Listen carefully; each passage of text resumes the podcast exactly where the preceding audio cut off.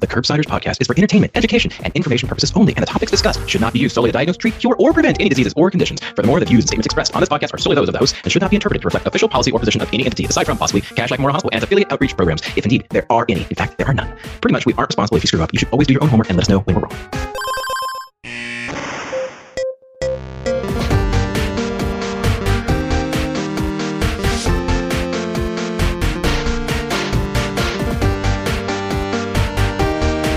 Hey guys. Hi, Matt. Welcome back to the Curbsiders. Thank you, Stuart. I I was going to say that, but uh, thank you for saying that for me. Uh, I'm I'm glad you can make it tonight, Stuart. And your dog, which the audience may or may not hear throughout the show. Several times. Several times. Maybe a few mic gongs thrown in for good measure. it's always a pleasure. Dog on it. Tonight on the show, uh, we have Dr. Peter Attia, and we talk about lifespan and health span and some tips on improving your lifespan and health span. But before we get into that and we introduce our wonderful guest host, I wanted Paul to tell the audience, Paul, what what is it that we do on this show? Why I've asked you this before, Paul. Why are we here? why, why are we doing this? tell this? me what, what is, is life? I, in yeah, Paul, tell me what's the meaning of life. I you know, and I'd love to, but first, he wants some emotional you, wellness. God. So this we are the internal medicine podcast. We use expert interviews to bring you clinical pearls and practice changing knowledge. And as the great Dr. Watto alludes to, I have never more been acutely aware of my own impending death. So having said that, probably you can skip past the first 10 minutes if you want to. I forgive you. We're all ideally going to die suddenly is my take home point from this, but maybe not. But just uh, the Grim Reaper's waiting for us in four different ways. So, or I don't know, listen or don't. It doesn't. It does. Bahala. our our our graph has a negative slope of one. and to introduce our wonderful returning guest, Dr. Elena Gibson, who helps uh, helped us with the production of this episode. Elena, thank you for coming back.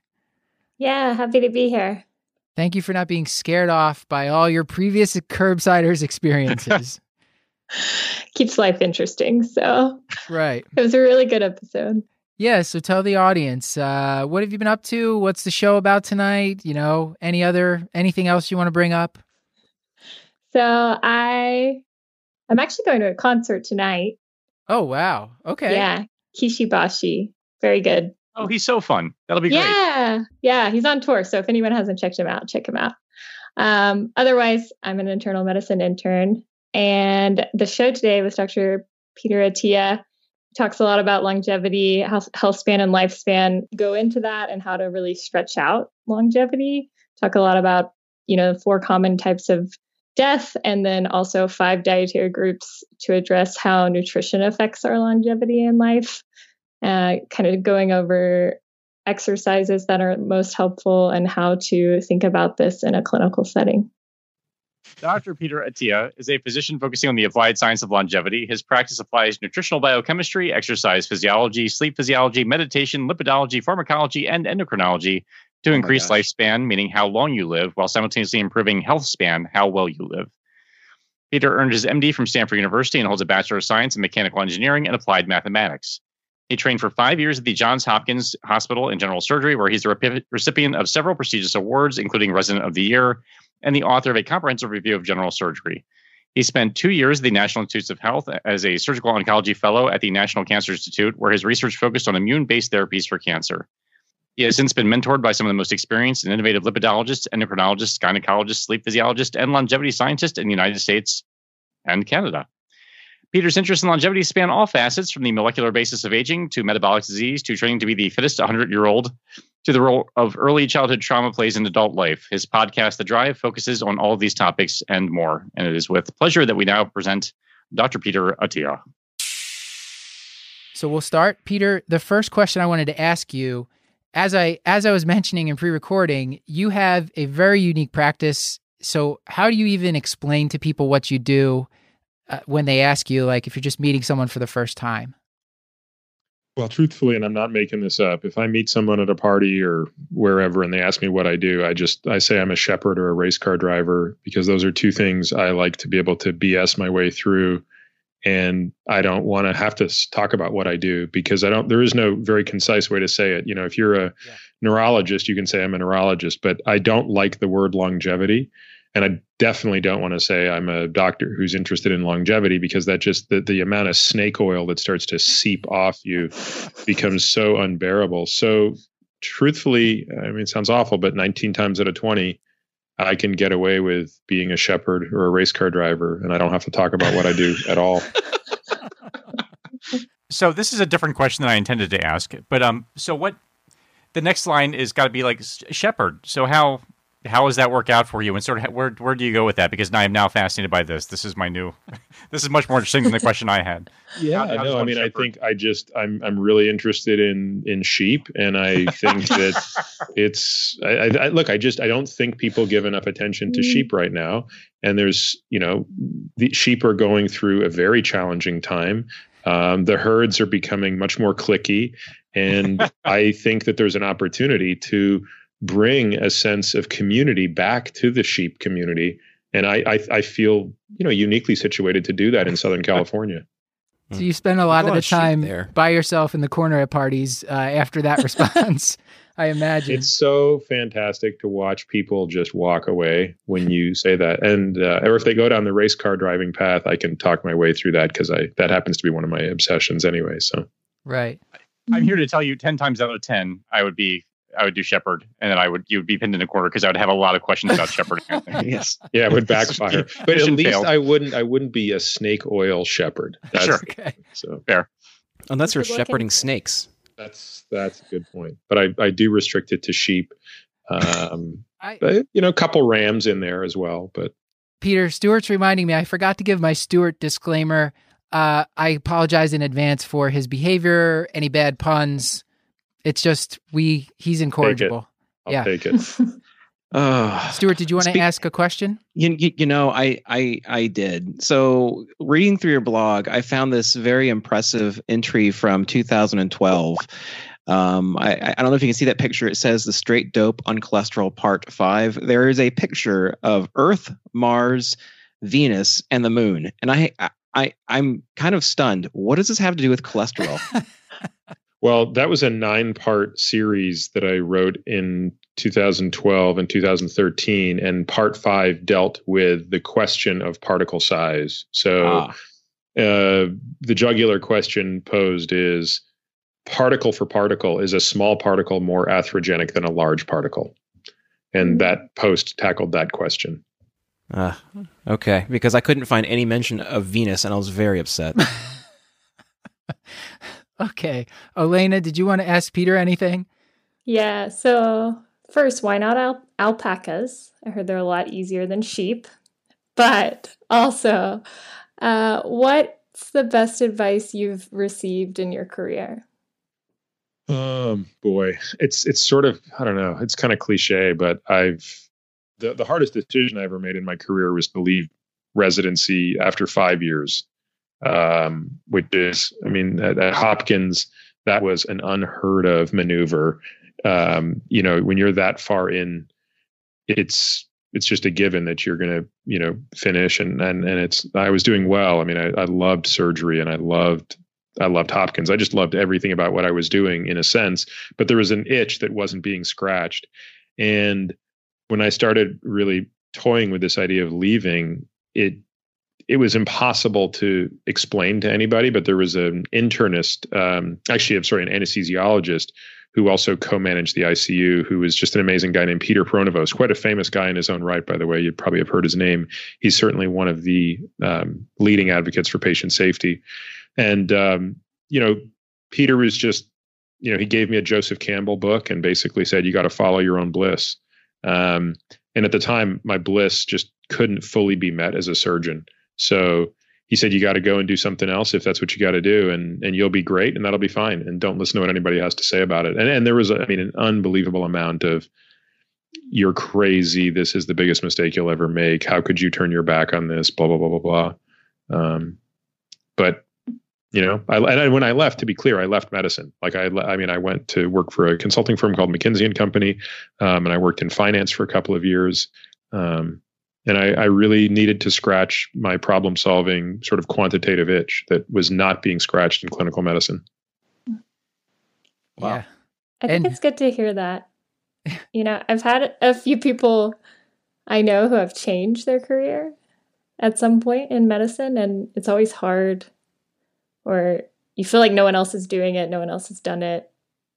I guess people just don't talk about it as often within medicine, I think.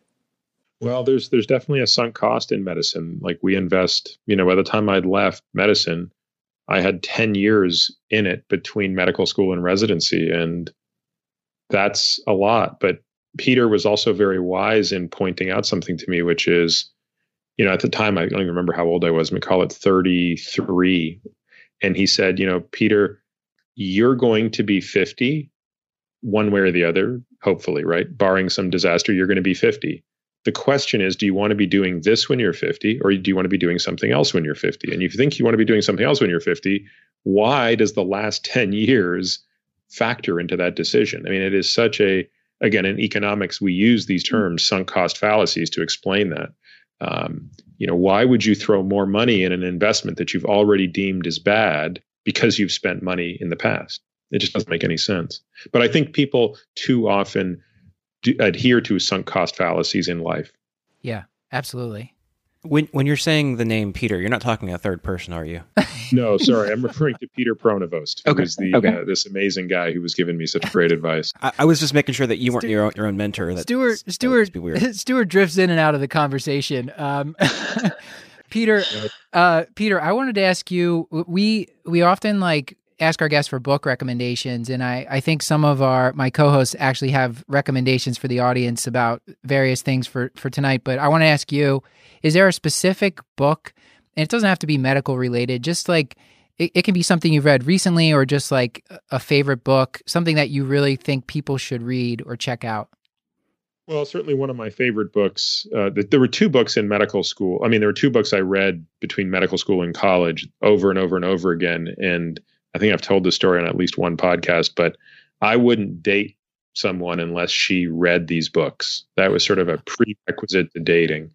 Um, because I felt like they both captured a part of me that was so weird, but so much who I was that without it, it didn't matter. And so the the two books were Surely You're Joking, Mr. Feynman, which of course is the autobiography of Richard Feynman, and The Transformed Cell, which is Steve Rosenberg's account of the early days of immunotherapy. Steve was probably the most important mentor I ever had scientifically. I ultimately did a postdoc with him at the National Cancer Institute in immunotherapy, and to this day, I don't. Well, as you guys know, I, I, I don't think the practice of clinical medicine really teaches critical thinking scientifically. I think that unfortunately has to be learned in a laboratory.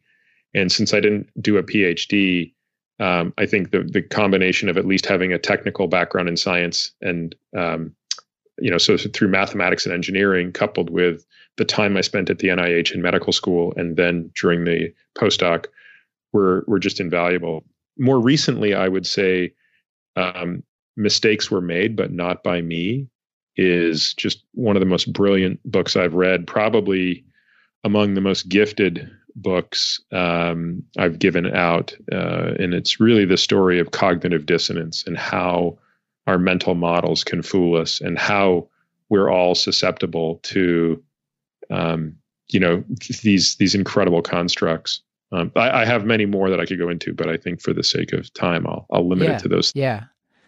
Uh, any any of to any of my co-hosts, do any of you want to give recommendations, or want to just move on? I mean, I think we should we got we, i think we should definitely pay mind to our time so we have enough time to get into the health span stuff that we're going to talk about here. Stuart do you uh can you contain oh. yourself?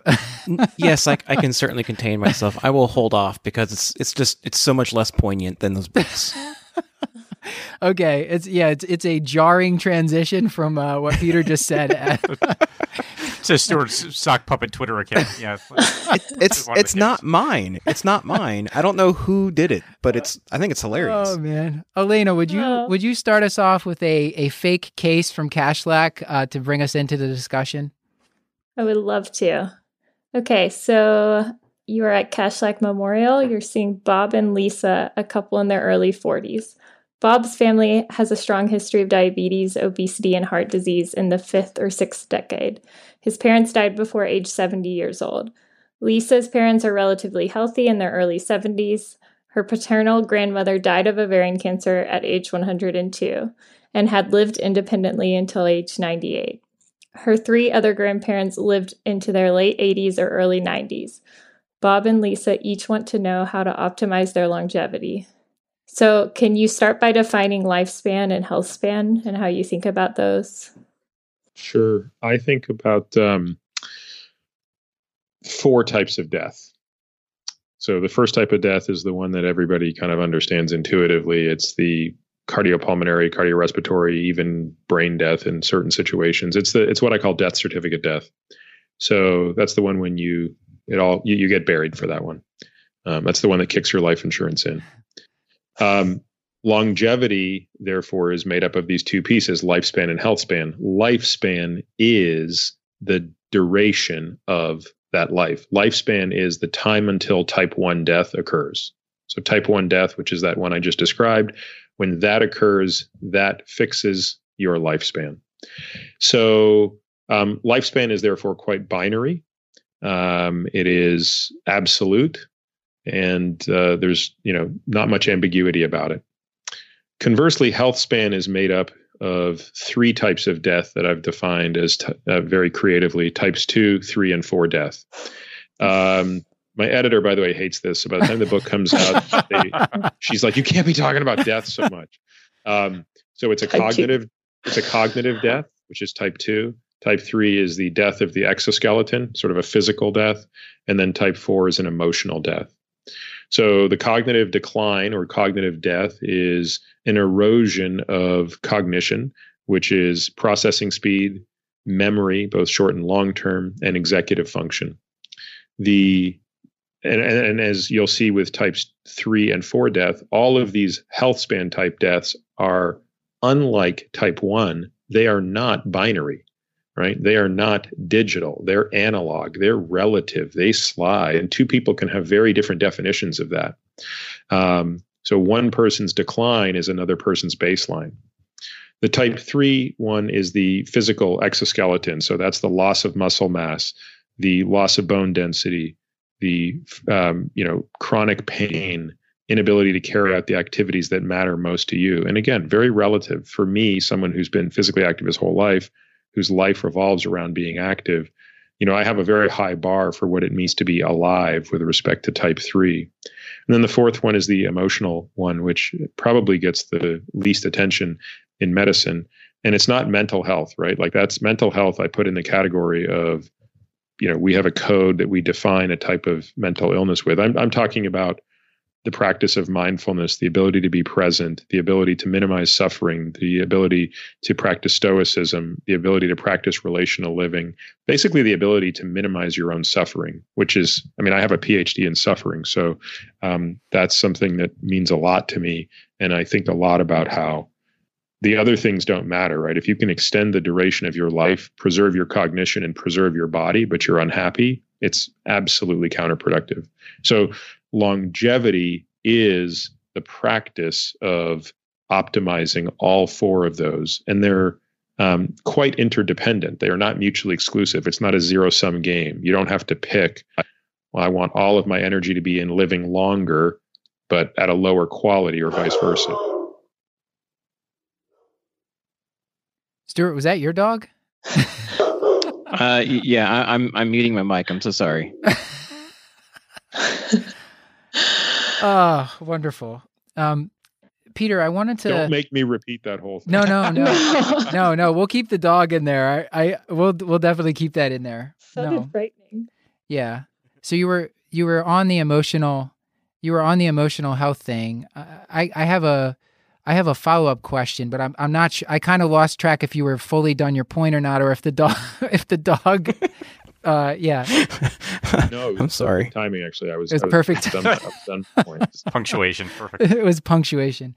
I, Peter, when I, when I've heard you talk about this, I thought this was a just kind of a wonderful concept where you talk about with, with someone's lifespan, they they might live to 105, but there might be a long period of morbidity at the end of the life, like the long tail. Can you talk about the long tail concept and what what's the goal with this all this all these things that you do that we're going to start to talk about in a little bit?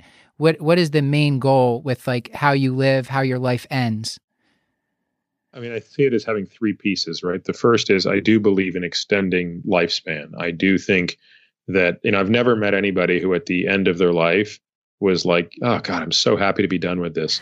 Um, you might say that if you're suffering. I mean, it's cer- I've certainly, you know, I spent so much time around oncology patients that obviously I can relate to the notion of this suffering is unbearable. I'm ready to be done with it. But I've never met somebody who's not suffering say, you know, I'm ready to be done with this. If they're suffering emotionally, they're ready to be done with life. We call that suicide or parasuicide.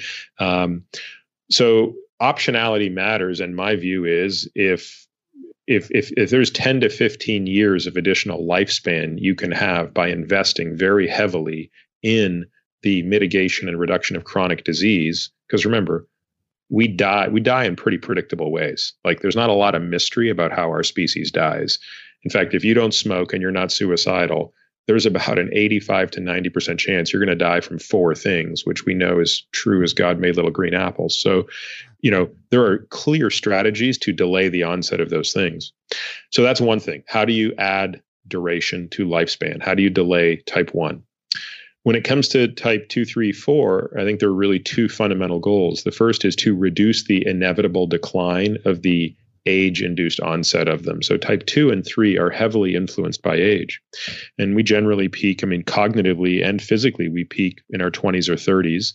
Um, we most of the for most people remain relatively flat until our 40s, but then we begin a relatively slow decline that becomes quite precipitous in the seventh decade.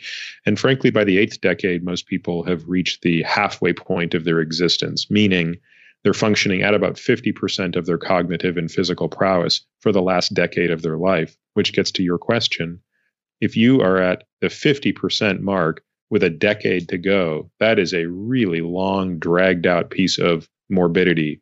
And that's the third goal is how do you compress that period of morbidity? So if you think about what this longevity curve looks like, in fact, the logo of my uh, podcast is two longevity curves. The standard one, which has this you know long gradual drooping down and then something that approximates more of a squared function the perfect longevity curve would be a rectangle right? It would just go straight out and kaput, just drop. Die in your sleep. Yeah, no morbidity. You just yep, yeah, that's right. Okay. Yeah. That's the dream, right? for those people who haven't seen the curve, could you describe what's on the x and y axis? Yeah, the x axis is time and the y axis is quality of those other metrics, the health span metrics. So the the the x-axis is lifespan, the y-axis is health span. So um, the the curve starts at the you know zero lifespan mark when you're born with you know reasonable health span, tends to you know go up a little bit and then start to decline, starts to come down, and then it you die when it crosses the x-axis. But it's doing so in a curved manner. And the idea is if you picture this thing starting at the left going to the right, you want to grab that curve and pull it up and to the right. Uh, I misspoke, by the way. It starts at the left. You want to pull it up and to the right. That's what I mean by squaring the longevity curve. Um, and I don't think I've coined that term. I'm sure someone else has used that term before me to square the longevity curve. But if not, I'll take credit for it. sure, we'll get we'll give you credit. We I think we have the authority to do that. I wanted to, yeah, and and so we wanted to to ask you about some of the ways that you think this can be done. I mean, do we? How much do we know about this? And and we, I think, get getting into some of the ways this can be done. So, where do you start to approach this from? Like you you have a practice in. Uh, I imagine you're coaching your patients through this a lot. I think that's why a lot of people come to see you, both performance and for improving their health span. So, where do you start? I mean, it starts by goals, right? You know, you sort of have to understand what somebody wants, and they have to have the motivation to do this. This is not easy. Um, I don't have a pill. It's not like I've got some secret that nobody's heard of, and um, and it's amazing. Sometimes people really do believe that. They sort of three months into the practice, they've made none of the changes we've discussed, and they're seeing no improvements, and they're sort of frustrated, and they and they you basically get it out of them that they thought I had some special pill. Yeah. Um, And so the first thing, which really you do before they become patients, right? You're doing this during the interviewing process to become a patient, is teasing out do they have the motivation? Do they have something that they can anchor and tether to? So um, I, I believe there has to be a reason to want to live longer and live better because it is it, it is a it's a real challenge. Um, for me, that's what brought me back to medicine was when I was in my mid 30s. My daughter was born, and that was a total wake up call. Um, that was the realization that, you know, my life is great, but it's infinitely better with her in it. And if I have the privilege of having more kids and grandkids and great grandkids, I mean, that's just that's a bliss I've never experienced. So, um, how about I figure out a way to be younger and healthier for as long as possible? Um, I used to, and I actually got away from this. I feel like I need to get back to it. I used to actually make my patients write down on a piece of paper, why do you want to live longer? And you have to carry that piece of paper with you around in your wallet. Hmm. So if you if you can't establish that degree of motivation, um, if they can't be tethered to it, another exercise I like to do is you write down the person's age, the age of their children if they have children, and then you just start going out by decade. So there's a lot of dogs in your world. I notice. Just Stuart's like Doctor Dolittle. I, I don't know why. What's going on out there? I I will keep my mic on mute until I have until I have a space to ask questions. question. okay, Stuart. All right, Curbside so, professional podcast here. so so so so if you take somebody who's like you know, uh, well, let's use one of you guys as an example. Any of you guys have kids yet? I I do. I have four. I have four children. Stuart has five, but he's muted now, so we'll go with. I have five Stuart, kids. Stuart, yeah. Stuart's in the penalty box. yeah. So, so how yeah. your kids are? You have four kids. How old are you? I, I am thirty-seven. You're thirty-seven. Your kids are how old? My kids are the be, between the ages of three and eight. Okay, so I'm just going to assume eight to three. Okay, so we would map this out. We'd go 47, 57, 67, 77, 87, out to 97. And we add decades to your kids 18, 28, 38, 48, 58, etc. 13, you know, we we literally would draw all this out on a whiteboard and we would start to then draw out when we believe they will have kids and when their kids will have kids. Mm-hmm. And what we basically show you in a matter of like 7 minutes is that living an extra decade is the difference between you knowing and not knowing an entire generation of your lineage. It's the difference between you know and and and being healthy for the last 20 years of your life as opposed to being reclusive is the difference between you teaching those kids things that matter to you whether it's you know how to fish how to pick stocks how to you know play cards you know these things that we all take for granted today they're going to go away if we don't fight uh, you know, tooth and nail to preserve them. And so for you to see that, for you to actually be able to put a practical window around that, I think becomes quite powerful. Yes. Agreed. And I just may, and I may be um, being too literal with a conceptual framework, um, or hopefully maybe setting us up for the next conversation. But do you ever run into patients where their goals are at odds with longevity? And by that, I mean, I, I'm assuming there are certain sacrifices you have to make in order to to extend long, that longevity. So how often you run into someone where it's more important to maintain things that are personally important to them at the expense of of living longer, of lifespan. Like like eating unhealthy? Correct. Well, I was going to take it in a different direction. I was going to take sure. it in a different direction, which is you asked someone made the point earlier about introducing me as someone who deals with performance and longevity, and I was going to correct you, but I didn't think it was worth it. But I actually don't work, for example, with professional athletes who are still playing.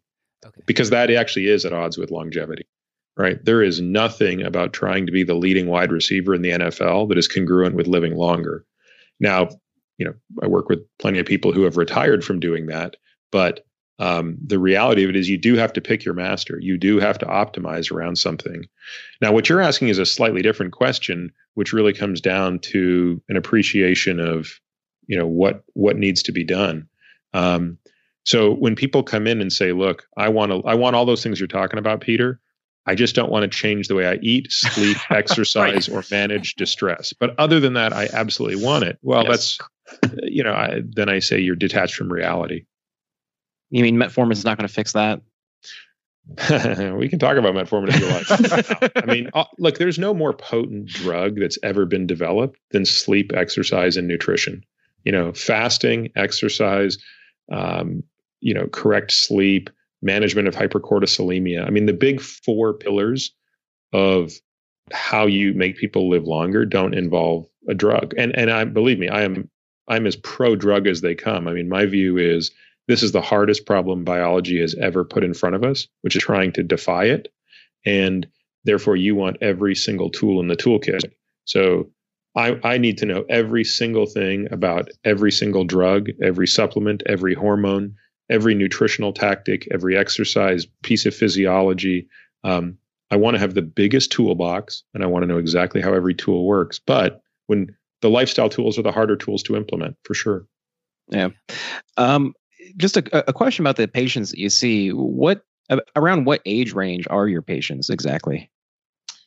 I think the median age is about 40. The range is 28 to 70 something, 28 to 72 maybe. Okay.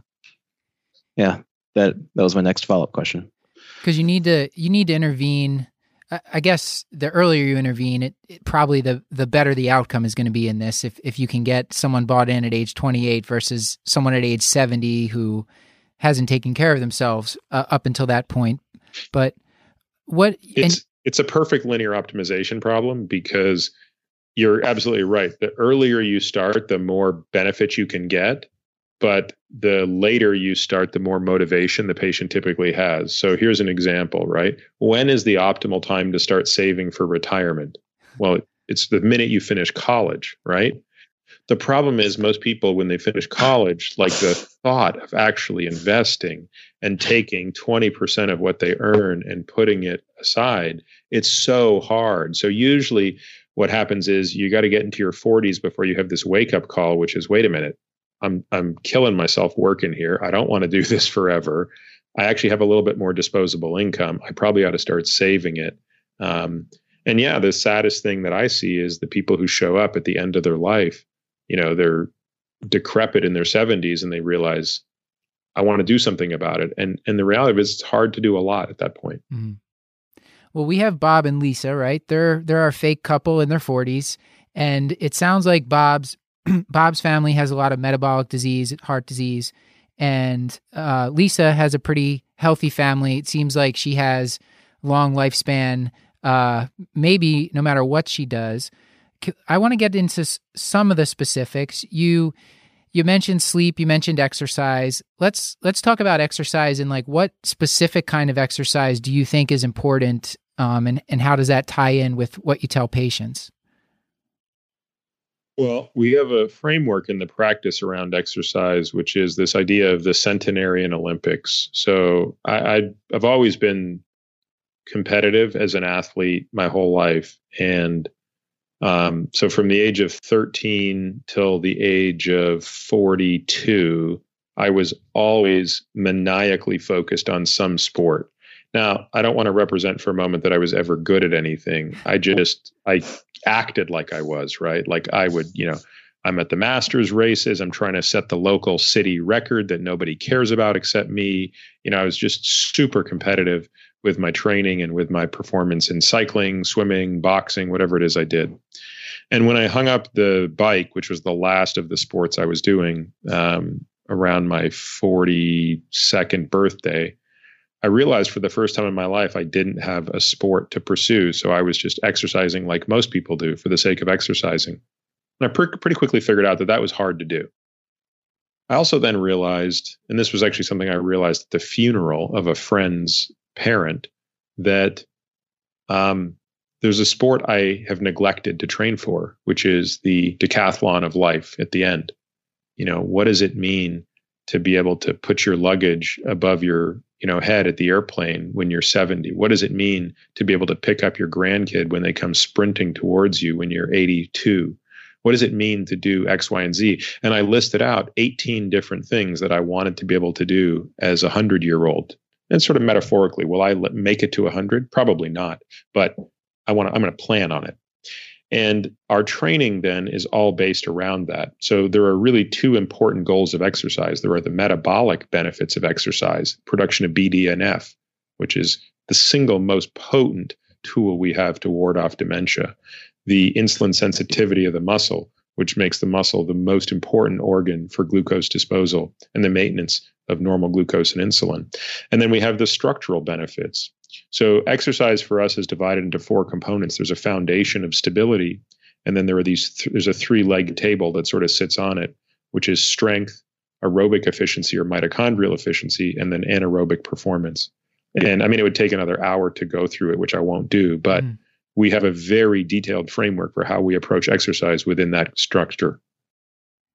So you're not just like telling your patients uh, walk a certain, you know, exercise a certain number of minutes per week. You're prescribing specific strength training exercises and maybe aerobic exercises. Is it some it's so combination? specific it would it would okay? you'd find it offensive. Okay. Yeah, it's, it's it's I mean we've we've created doubt an it. enti- we've created an entire video curriculum inside our practice, which basically goes back to training people through a, a methodology known as dynamic neuromuscular stabilization. So basically undoing the damage that starts for most people when they're about four or five years old that completely disconnects us from the way we evolved to move. So most people have, myself included, um, get through life with just deplorable movement patterns.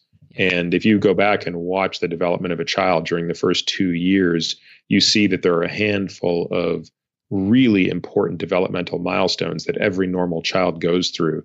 And when you shed them, you start applying load inappropriately. And therefore, you're applying inappropriate forces.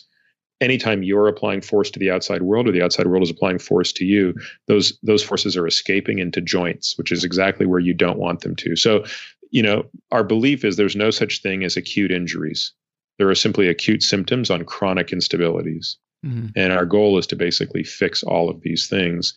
Um, and then we have prescriptions around all of these things. So, yeah, for example, using aerobic, it's not just go and do some aerobic nonsense. It's we're training you exactly at a specific energy system, which is the peak mitochondrial efficiency defined by a lactate level between about 1.7 and 1.9 millimolars. And we want our patients spending a minimum of three hours a week at that level of exertion until they acclimate to it. And then we go further and further. Okay, so this is this is getting there's blood work involved and and that sort of thing, but Oh, yeah. but the This is not something I'll be prescribing anytime but the- in- what I'm in- hearing. Yeah. in, in broad strokes, you're talking about how my three year old can uh, go down in a perfect squat with her heels on the floor and read a book for five minutes without breaking a sweat. While me, like I can, I can sit in that position for if I'm lucky to get into that position, it's like five seconds, and I'm like everything hurts. That's Um, part of it, but that's that just that just speaks to the mobility she advantage Yeah. advantage she has over you. It doesn't speak to the stability advantage. The The stability stability. advantage is when she stands up, Uh-huh. her belly is probably stuck out like a Buddha. And that's Right. because of how strong she is and how much concentric intra-abdominal force she's able to generate and how her pelvic floor and her diaphragm are fully engaged. When you do it, none of that's the case. And that's why you hurt your back Yeah. if you're loaded in that position. Whereas she can probably pick up a third of her body weight from that position Yeah. without any undue stress on her body. Hmm. Never thought So- about that. Have we always, I guess, what leads to that decline? Or, Yeah, I mean, probably the biggest culprit. I mean, there are many. I think uh, w- one of the things that we do, we've all done it. I've certainly done it with my kids, is we tend to push them a little too quickly. We try to get them to sit up before they're ready to sit up and before they can stabilize. We put them in these goofy little Bumbo chairs. Before they're ready to walk, we put them in walkers. We put them in shoes too early so they don't really learn how to use the intramusculature, you know, within their feet. Um, the biggest insult, almost unquestionably, comes with school when they start to sit. So there's really nothing evolutionarily natural about sitting. Um, you know, sitting in the position we do in chairs. So all of these things, and frankly, just the total lack of activity that exists in our life today. Um, so it's it's it's really a gradual set of insults that that kick in, and and unfortunately, nobody really trains us how to do these things. So then on top of that, even the people like me who gravitated towards exercising, we end up doing it, but we do it slightly incorrectly. We do it with a slightly incorrect pattern of movement. And when you do that under load, you create repetitive strain injury. Now So- I feel guilty for sitting. So I want to, I, I want to move us on. It's okay. I'm, s- I'm sitting right now as well. So, you know, so to to recap a little bit here the and we we talked about you you talked about sleep being important we talked about exercise being important and trying to get back to some of the more natural movements and trying to unlearn some of the bad habits we've learned the way that we start to move as we're as we're growing up. Um, I guess to the my last question to before we leave this topic and go on to what I want to talk about would be sort of the nutrition piece of this and some of the pharmaceutical or supplements. Um, would be is there any resource like any any book or something that that our if our audience is interested in learning more about this balance stuff that and the the fit exercise stuff we were just talking about that that you would point them to as just a starting point I mean, I hate being the idiot who says this, but I mean that's the reason I'm writing the book I'm writing. okay You know, no that's it's, it's it's to basically come up with the the subtitle of my book is the science and art of longevity because, you know, this is a longer discussion, but obviously longevity is not something that is ever going to be amenable to the gold standards of what I've described as medicine 2.0, where you have nice, clean questions that are amenable to uh, double-blinded placebo random control trials. Um, we don't have that in longevity. So our the the really the thesis of this book is that you need a strategy to approach longevity, and that strategy is anything but perfect. It relies on indirect pieces of evidence, and it's the assimilation of that information that is the art of a science. Mhm. It's taking what is scientifically known that is imperfect. Because, for example, if you want to look at well controlled studies of longevity, they're all done in the species of uninterest. They're not done in humans. right like you yeast want cells to- and things like that Well, it's yeast, bacteria, flies, mammals, worms. It's everything but us. Like And then if you- Drosophila. Yeah, exactly. And if you want to study the species of interest, i.e., the centenarians, well, that's great, but you don't get to do experiments. You have to make. You can, you know, you can, you know, do GWAS. You can look at, you know, clever epidemiologic inferences, but you never actually get to do an experiment.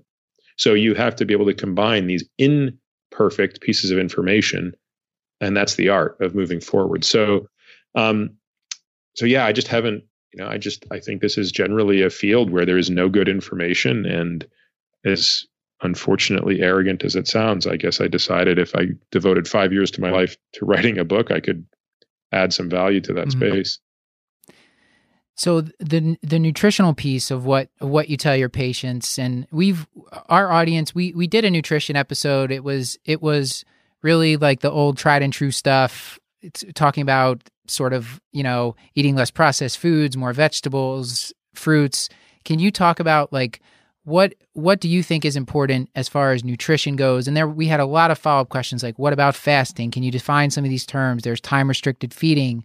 There's intermittent fasting is that stuff important do we have any like where's the evidence lie there as far as outcome measures go like is is it ready for prime time should people be doing that So um, we have a again the, we have a framework for all of these things. So our framework around nutrition revolves around six states of nutrition. So we call them boxes one through six. So on the left hand side of the page, if you were drawing this, you'd have a box around something called the standard American diet, which is basically death in a package. and um, the, the the first and second and third goal of longevity with respect to nutrition is just escaping the gravitational pull of the standard American diet. So the standard American diet is what it is because the default food environment will suck you into consuming it. I don't need to explain what it is because you know what it is. But how do you get out of it? Well, our belief is there are two first planets that are closest to it, boxes 2 and 3. One of those is time restricted feeding where you don't limit what you eat, you just limit when you eat. In fact, you don't even really limit how much you eat. So you just you know, create a narrower and narrower window around your feeding time um, without much attention to how much or what you're specifically eating.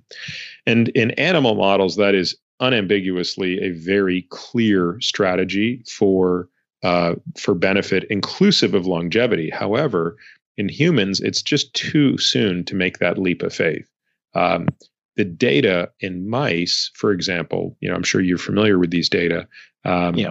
You know, you take a mouse and you let it only eat eight hours a day, include, and I'm talking ad libitum eating of pure garbage, even if it consumes the same quantity that it would have consumed if given 16 or 24 hours of ad libitum access to the same garbage, it can't gain weight. it's actually impossible for that mouse to gain weight or become metabolically ill, which is probably more important.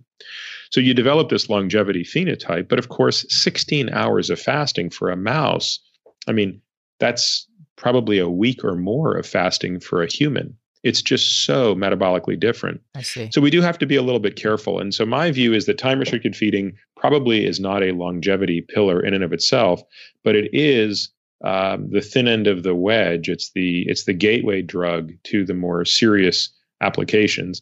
Also, I think there are benefits that come from it. It's certainly a certain a lot a lot of people uh, experience weight loss, improved gut health.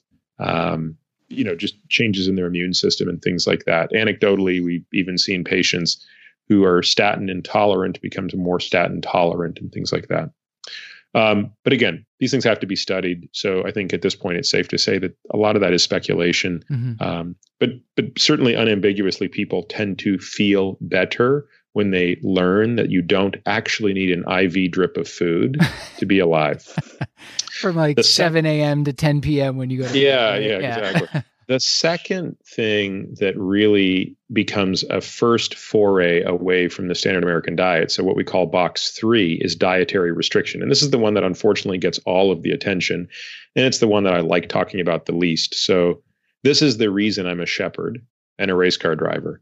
It's because if I ever have to go to a party and talk about nutrition, I mean, I, I could lose my mind um, because I just can't deal with the religiosity that comes around this topic, right? Oh my God, is a vegan diet better than a paleo diet or a low carb diet? What about a low fat diet? But what about the Mediterranean diet? I mean, the reality of it is all of these things have so much in common that people fail to appreciate, which is they are all removing something or some things that are toxic from the standard American diet. Now, they certainly have differences. You know, a vegan diet and a paleo diet on the surface look as different as is humanly possible. But you know, they also have a ton in common, right? Both of these diets are absolutely loaded, if they're done correctly, with vegetables, with monounsaturated fats, with nuts, with a bunch of high quality foods. And the differences may be less important than the similarities. And they also may come down to more specific issues around people. So, this idea that there could be one right diet is to me just so nonsensical if you truly have a sort of understanding of biology. Um, my view is, you know, your carbohydrate tolerance is going to pay, play a large role in which of those diets is going to be best for you. And we determine that by our patients all wear continuous glucose monitors, or most of them do. I'm wearing one right now. So I, every minute of every day, I know my glucose level, and we set very clear metrics for that. We need an average glucose to be below 100 milligrams per deciliter, standard deviation of glucose to be below 15 milligrams per deciliter, and we want zero excursions over 140 milligrams per deciliter. So we're we're really militant about glucose, and some people can achieve that only if they're on a carbohydrate restricted diet. Other people can achieve that on a vegan diet if that's their preference. So again, I don't particularly give a damn what diet you're on. I care about what the outputs are of that diet. And if a person has an ethical or moral consideration about one way or another, or just has a particular fancy for eating one way or the other, that's great. Let's figure out a way to make that diet efficacious for them and effective, meaning it works and it's easy to be compliant within the confines of our physiologic parameters. So we don't have to really get into the religion of it. Yeah. From What does that there, translate to. Oh, sorry for oh, interrupting. no, go ahead. Go ahead. Go ahead. Uh, just as a as a just a practicing general internist who would just sort of like to coach patients on sort of healthier choices like it's it, who probably i don't know that they're going to have the resources to be able to sort of do that and this seems incredibly patient specific are there sort of is there a broad brush that you can you can paint this with i guess listening to you Well, talk it yeah, sounds kind of like not but No, no, I think there are. I think there are some general principles, which is there are some people who can tolerate an endless diet of crap and they seem largely immune to it. But that's a very small fraction of the population. In my experience, that's five to 10% of people have the ability to sort of get away with doing anything. For most people, especially as they age, there's really no benefit to refined carbohydrates and added sugars in the diet. I mean, simply none. So, um, you would consider any amount of added sugar, sucrose or high fructose corn syrup, and refined carbohydrates to be an absolute toxin that is to be used very sparingly. Uh, the second thing is there's no benefit to alcohol in the diet, which is funny because I just watched you take a sip of a beer. it's actually non alcoholic beer for what it's worth no, I'm just totally. Um, so, so you know, alcohol is just a toxin, and I'm not saying there's no benefits to it. Certainly, it you know can if it can you know I have patients who came to me drinking 60 drinks uh, a week. Imagine someone having 60 alcoholic beverages a week. Um, I know that you might think, well, that guy's clearly an alcoholic. I actually don't think he was an alcoholic at all. I mean, he's just a wine collector who absolutely loved his alcohol. Well, we got him down to 14 drinks a week now. And, you know, this is a guy whose liver function tests went from being five times normal to they're now in the 20s. Um, now, he's never going to stop drinking 14 drinks a week. And luckily, he can handle it because I'll tell you what, a lot of patients can't handle that. So part of it is understanding the specific toxicity of the patients. I think the other thing is when it comes to fatty acids, the the two most important things are probably going to be monounsaturated fats. That's the fats you get in olive oil, macadamia nuts, avocado, and then the um, EPA and DHA levels. I mean, I really think that the biggest deficiency we have relative to our ancestors who were near water is we're we're, we're pretty deficient in EPA and DHA, probably by a, um, a factor of 10, um, or certainly a factor of five. So, those I think are just great general principles for people um, that become less about the specifics. And truthfully, I enjoy that type of interaction more. I think it is more productive to speak in terms of those things because nothing I said shoehorns you into a particular religion. I mean, sorry, diet. So it's very helpful. Thank you. It it sounds like the broad strokes were, you know, the the time restricted feeding just it just kind of gets the person the signal that you don't have to be eating all day and you can do that.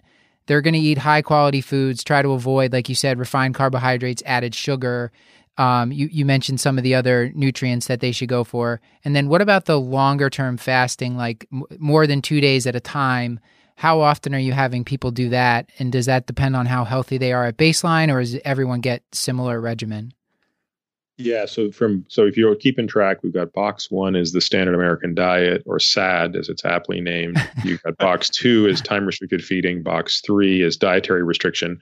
Boxes four and five which are further off to the right meaning you have to go further outside the gravitational pull of the sad are periodic fasting so periodic fasting box four is calorie restricted or reduced calorie fasting.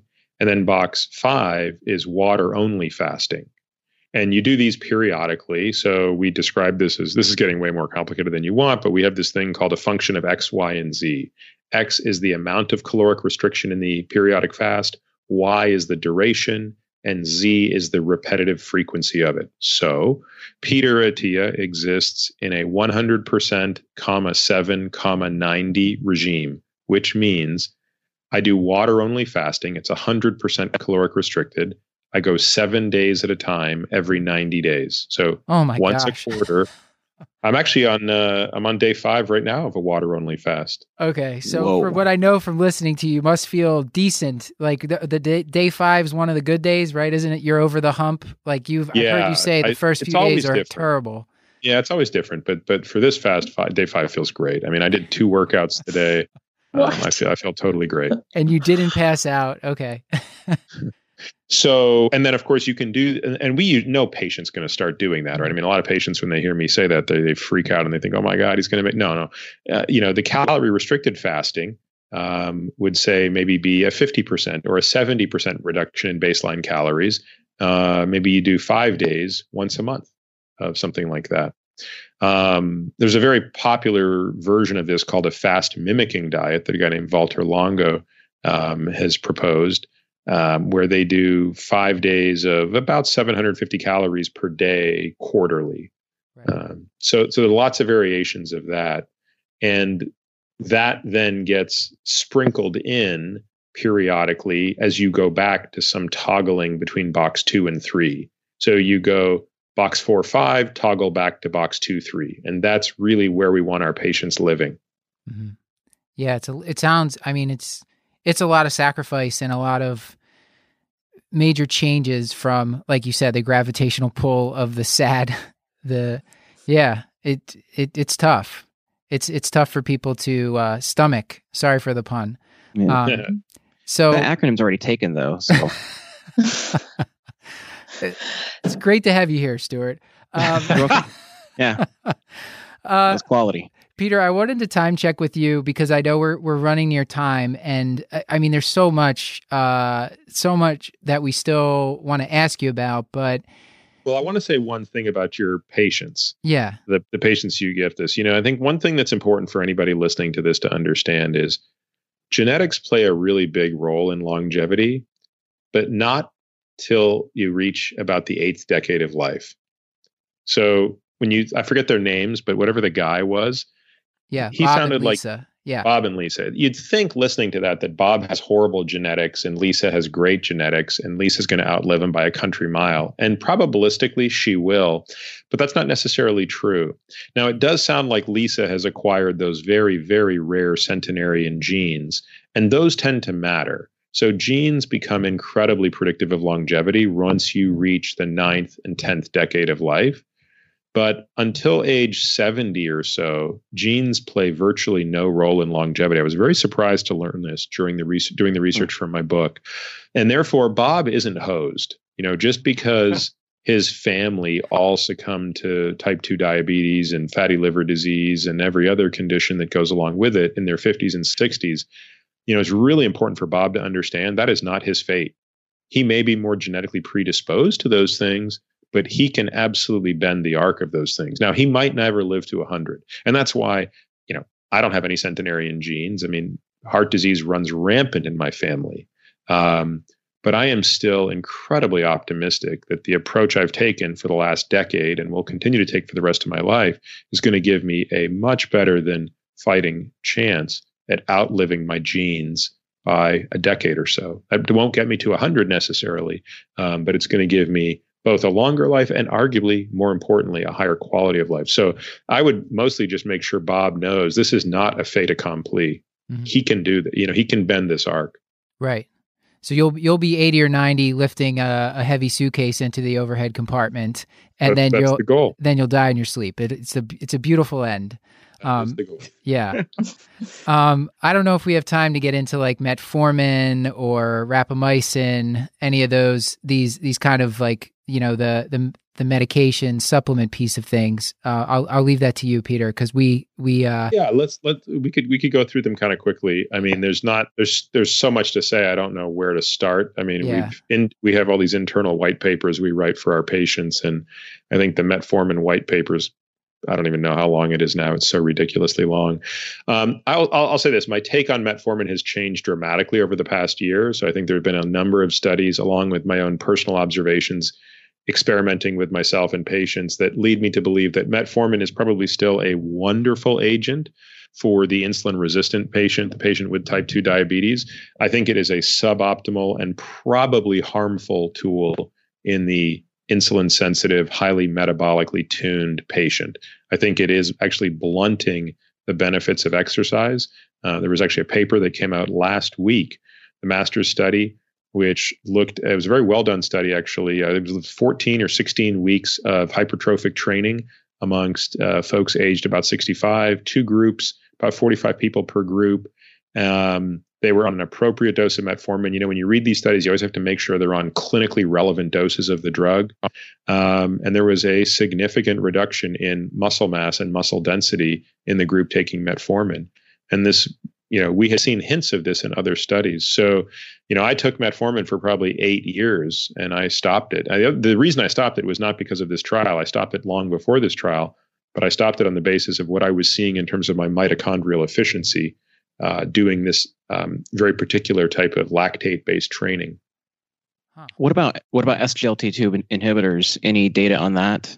Yeah, I think the SGLT2 inhibitors are a really promising class of drug, and I, um, you know, I, I think they're actually a far better alternative for people Yeah. than metformin who are looking for a little bit of alpha on the glucose side. I, I was initially very, you know, sort of hesitant about them based on perhaps a overly cautious concern of increased bladder cancer, UTIs, things like that. But as you guys probably know better than me, I mean, Mhm. the data hasn't really borne that out. And No. um, I think the data on cardiovascular disease with SGLT2 inhibitors is, is particularly interesting. Again, we have to caveat this with the following most of the data we have on this are in metabolically unwell people. Yeah.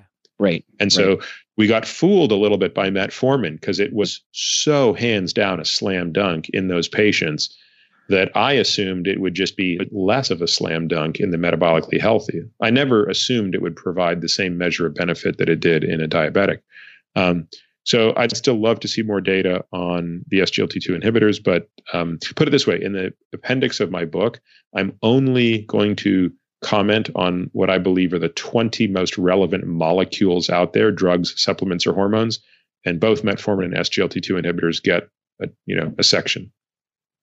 Yeah, one of the things I'd love to see is a trial that looks at SGLT2 inhibitors with patients that just have essential hypertension, no other comorbid conditions, to look at uh, some of the, those endpoints that you're kind of uh, alluding to.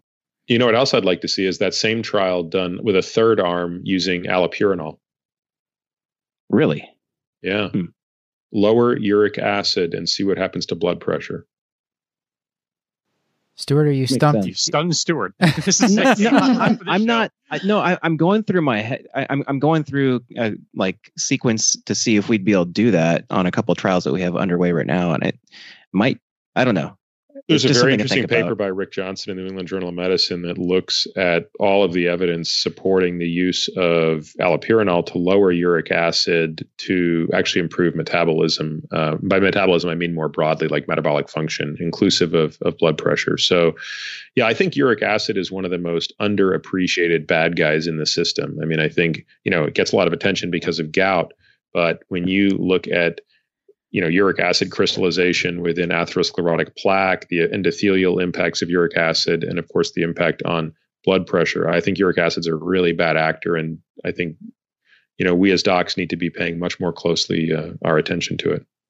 It's it's only been recently that we've at least as a as a group uh, restarted checking uric acid levels in the appropriate patient population. We stopped doing that for a while based on some data that suggests that didn't really help endpoints, but I don't know. I, am starting to find a lot of uh, matter. You know, asymptomatic elevated. Yeah. Yeah, I mean, to, I, I, really think five is about the magic number, and again, that's that's quote unquote expert opinion or whatever. But um, that's my reading of the data is that you know we talk we typically say less than seven is normal, but I I manage patients to a uric acid below five. Hmm. Well, Peter, I, I definitely want to be respectful of your time and give you a chance to to give any take home points, and then we'll after that we'll give you a chance to plug anything else, uh, any specific shows that you wanted to, or other resources that you wanted to point the audience to.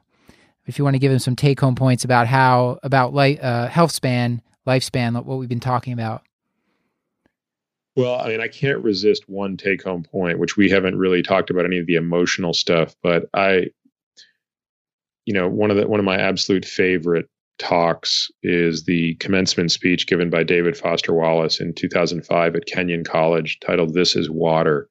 And even though that has nothing to do with what we've spoken about today, it's a very important part of our philosophy around longevity. So I would encourage anybody who's listening to this who hasn't already committed it to memory, meaning if you've heard it, that's not sufficient. If you've committed to memory, you get a pass. But I'd go to YouTube, I'd search David Foster Wallace, This is Water, and I would spend the next 22 to 24 minutes listening to that. And I would revisit that every couple of weeks because I, I just think it's one of the most powerful descriptions of, um, of reframing um, and mindfulness that I've ever seen. And it's, you know, it's, it's a, it's a, it's both a very sad and a very beautiful talk. And that's, that's probably the last thing I'd leave people with on this journey of longevity um, as far as stuff I'd love to plug, there is something I'd love to plug actually. We have a doctor's directory on our site. So I get asked all the time, Hey, Peter, love the way you think about medicine. Um, do you know a doctor in fill in the blank city who thinks the same way? And my answer has always been, gee, I wish, but I just don't know. So this year we created a doctor's directory and it has a very long, you know, intake form that the doctors have to fill out because it really gets into these questions like what is your philosophy of primary prevention? What you know what literature do you read? What conferences do you go to? How do you stay abreast in this? What's your philosophy on cancer screening? All of these things. And there are no right or wrong answers here but the idea is to create a very nuanced directory that will allow patients who are looking for doctors to identify people not just by geography but more importantly by philosophy. So in as much as there are any doctors listening to this i would absolutely encourage them to go to our site peter attia md.com. So it's just my name, obviously, last name A T T I A M D.com. And on there, you'll see Doctor Directory. And they, you know, again, it's a bit of an investment in time. It probably takes 20 minutes to fill this out correctly. But um, we are going to be launching the directory to our, you know, like to the public then in the new year. And I think we'll have hit a critical mass by then where it really becomes a valuable tool to start pairing doctors with with patients. So that's that's something. And if people are interested in the stuff I've talked about, you know, I would encourage them to sign up for our newsletter. Every Sunday, I put out about a thousand to two thousand word newsletter. Um, we've got I don't know, well over a 100,000 people at this point that have signed up for it. And probably get more positive feedback on that than almost anything else we do. Um, and of course, we have a, a, podcast that is also just, you know, been so much fun to be able to do what you guys are doing, to be on the other end of it. I, I like doing the interviewing. I don't like being interviewed. Yeah, actually. sorry about that. no, sorry.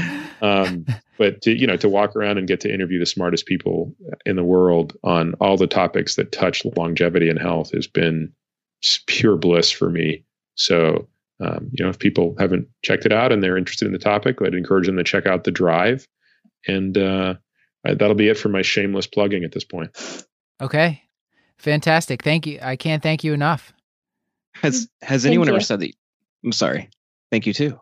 has, has, anyone ever said that you sound like Sam Harris uh, when you're recording?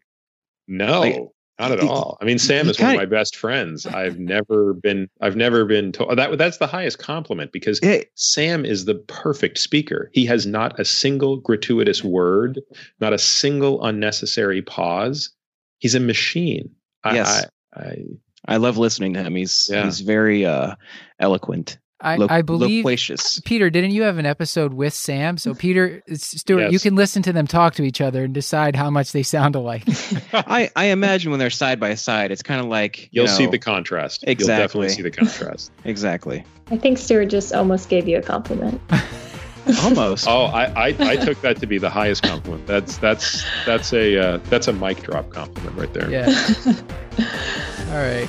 Well, well, we'll fade it out with that. Thank you.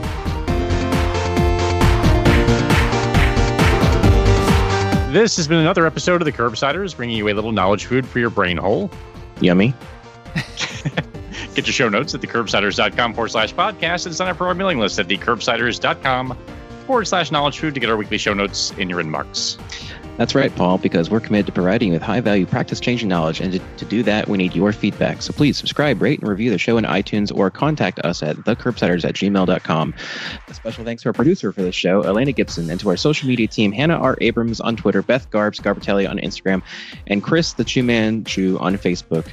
Uh, and uh, apparently at at Watto's insistence thanking myself for the music, which sounds very strange. Yay! Until next time, I've been Dr. Stuart Kent Brigham. I love the music, Stuart. Everyone loves the it music. It is good. I've been Dr. Matthew Frank Watto. Elena? Oh, oh. poor Elena. I am Elena Gibson. Outstanding work. And I remain Dr. Paul Nelson Williams. Thank you and goodbye. You know why the nutritionist thought that she would live forever? Nope. Well, because she administered longevity. It's better than longevity. What? Long, longevity, tube feeds. Jevity. Oh, Jevity. Jevity's a tube feed. Yeah, I got it. Yeah. See, if I said long osmolite, it wouldn't be as funny. You can tell the best jokes when they're followed by a 10 second pause and then the, and then the need to explain them. I'm just stunned to silence. I was waiting for like more, but no, that was it. It was long enough.